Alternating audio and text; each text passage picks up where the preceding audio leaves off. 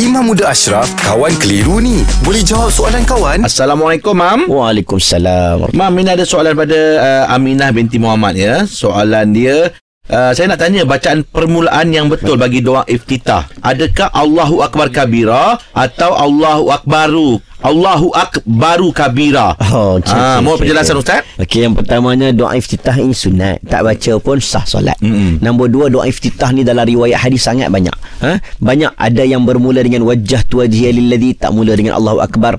Ada yang Allahu Akbaru kabira. Ada yang Nabi baca subhanakallahumma bihamdik tabarakasmuka wa ta'ala jadduk la ilaha ghairuk. Doa iftitah banyak. Mm. Cuma saya faham soalan nakak tu. Mm-mm. Sebab viral baru-baru ni, taklah barulah, saya ingat setahun dua tahun ni, ada video cerita tentang doa iftitah kita bacaan tak betul. Sebab kita baca Allahu Akbar kabira. Kabira. Betul. Yang betulnya hmm. kalau sambung Allahu akbaru kabira. Oh. Ha dia macam kita baca Quran lah. Kalau kita berhenti kita kena matikan huruf akhir. Hmm. Allahu akbar kabira. Ni disebabkan kita sambung Allahu Akbar akbaru kabira. Ha, itu lebih tepat. Betul lah. Mm-hmm. Kalau dia baca Allahu akbaru kabira itu lebih tepat menurut kaedah bahasa Arab.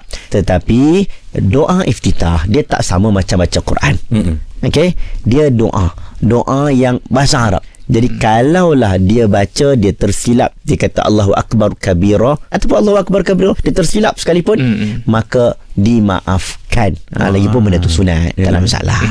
Okay, Terima terima kasih. kasih, Mam ya. Alhamdulillah. Selesai satu kekeliruan. Anda pun mesti ada soalan kan? Hantarkan sebarang persoalan dan kekeliruan anda ke Sina.my sekarang. Kawan Tanya Ustaz Jawab dibawakan oleh Telekom Siti Khadijah. Dah beli jiwa yang tersayang? Hadiahkan produk SK dan peluang menang Toyota Yaris dan macam-macam lagi.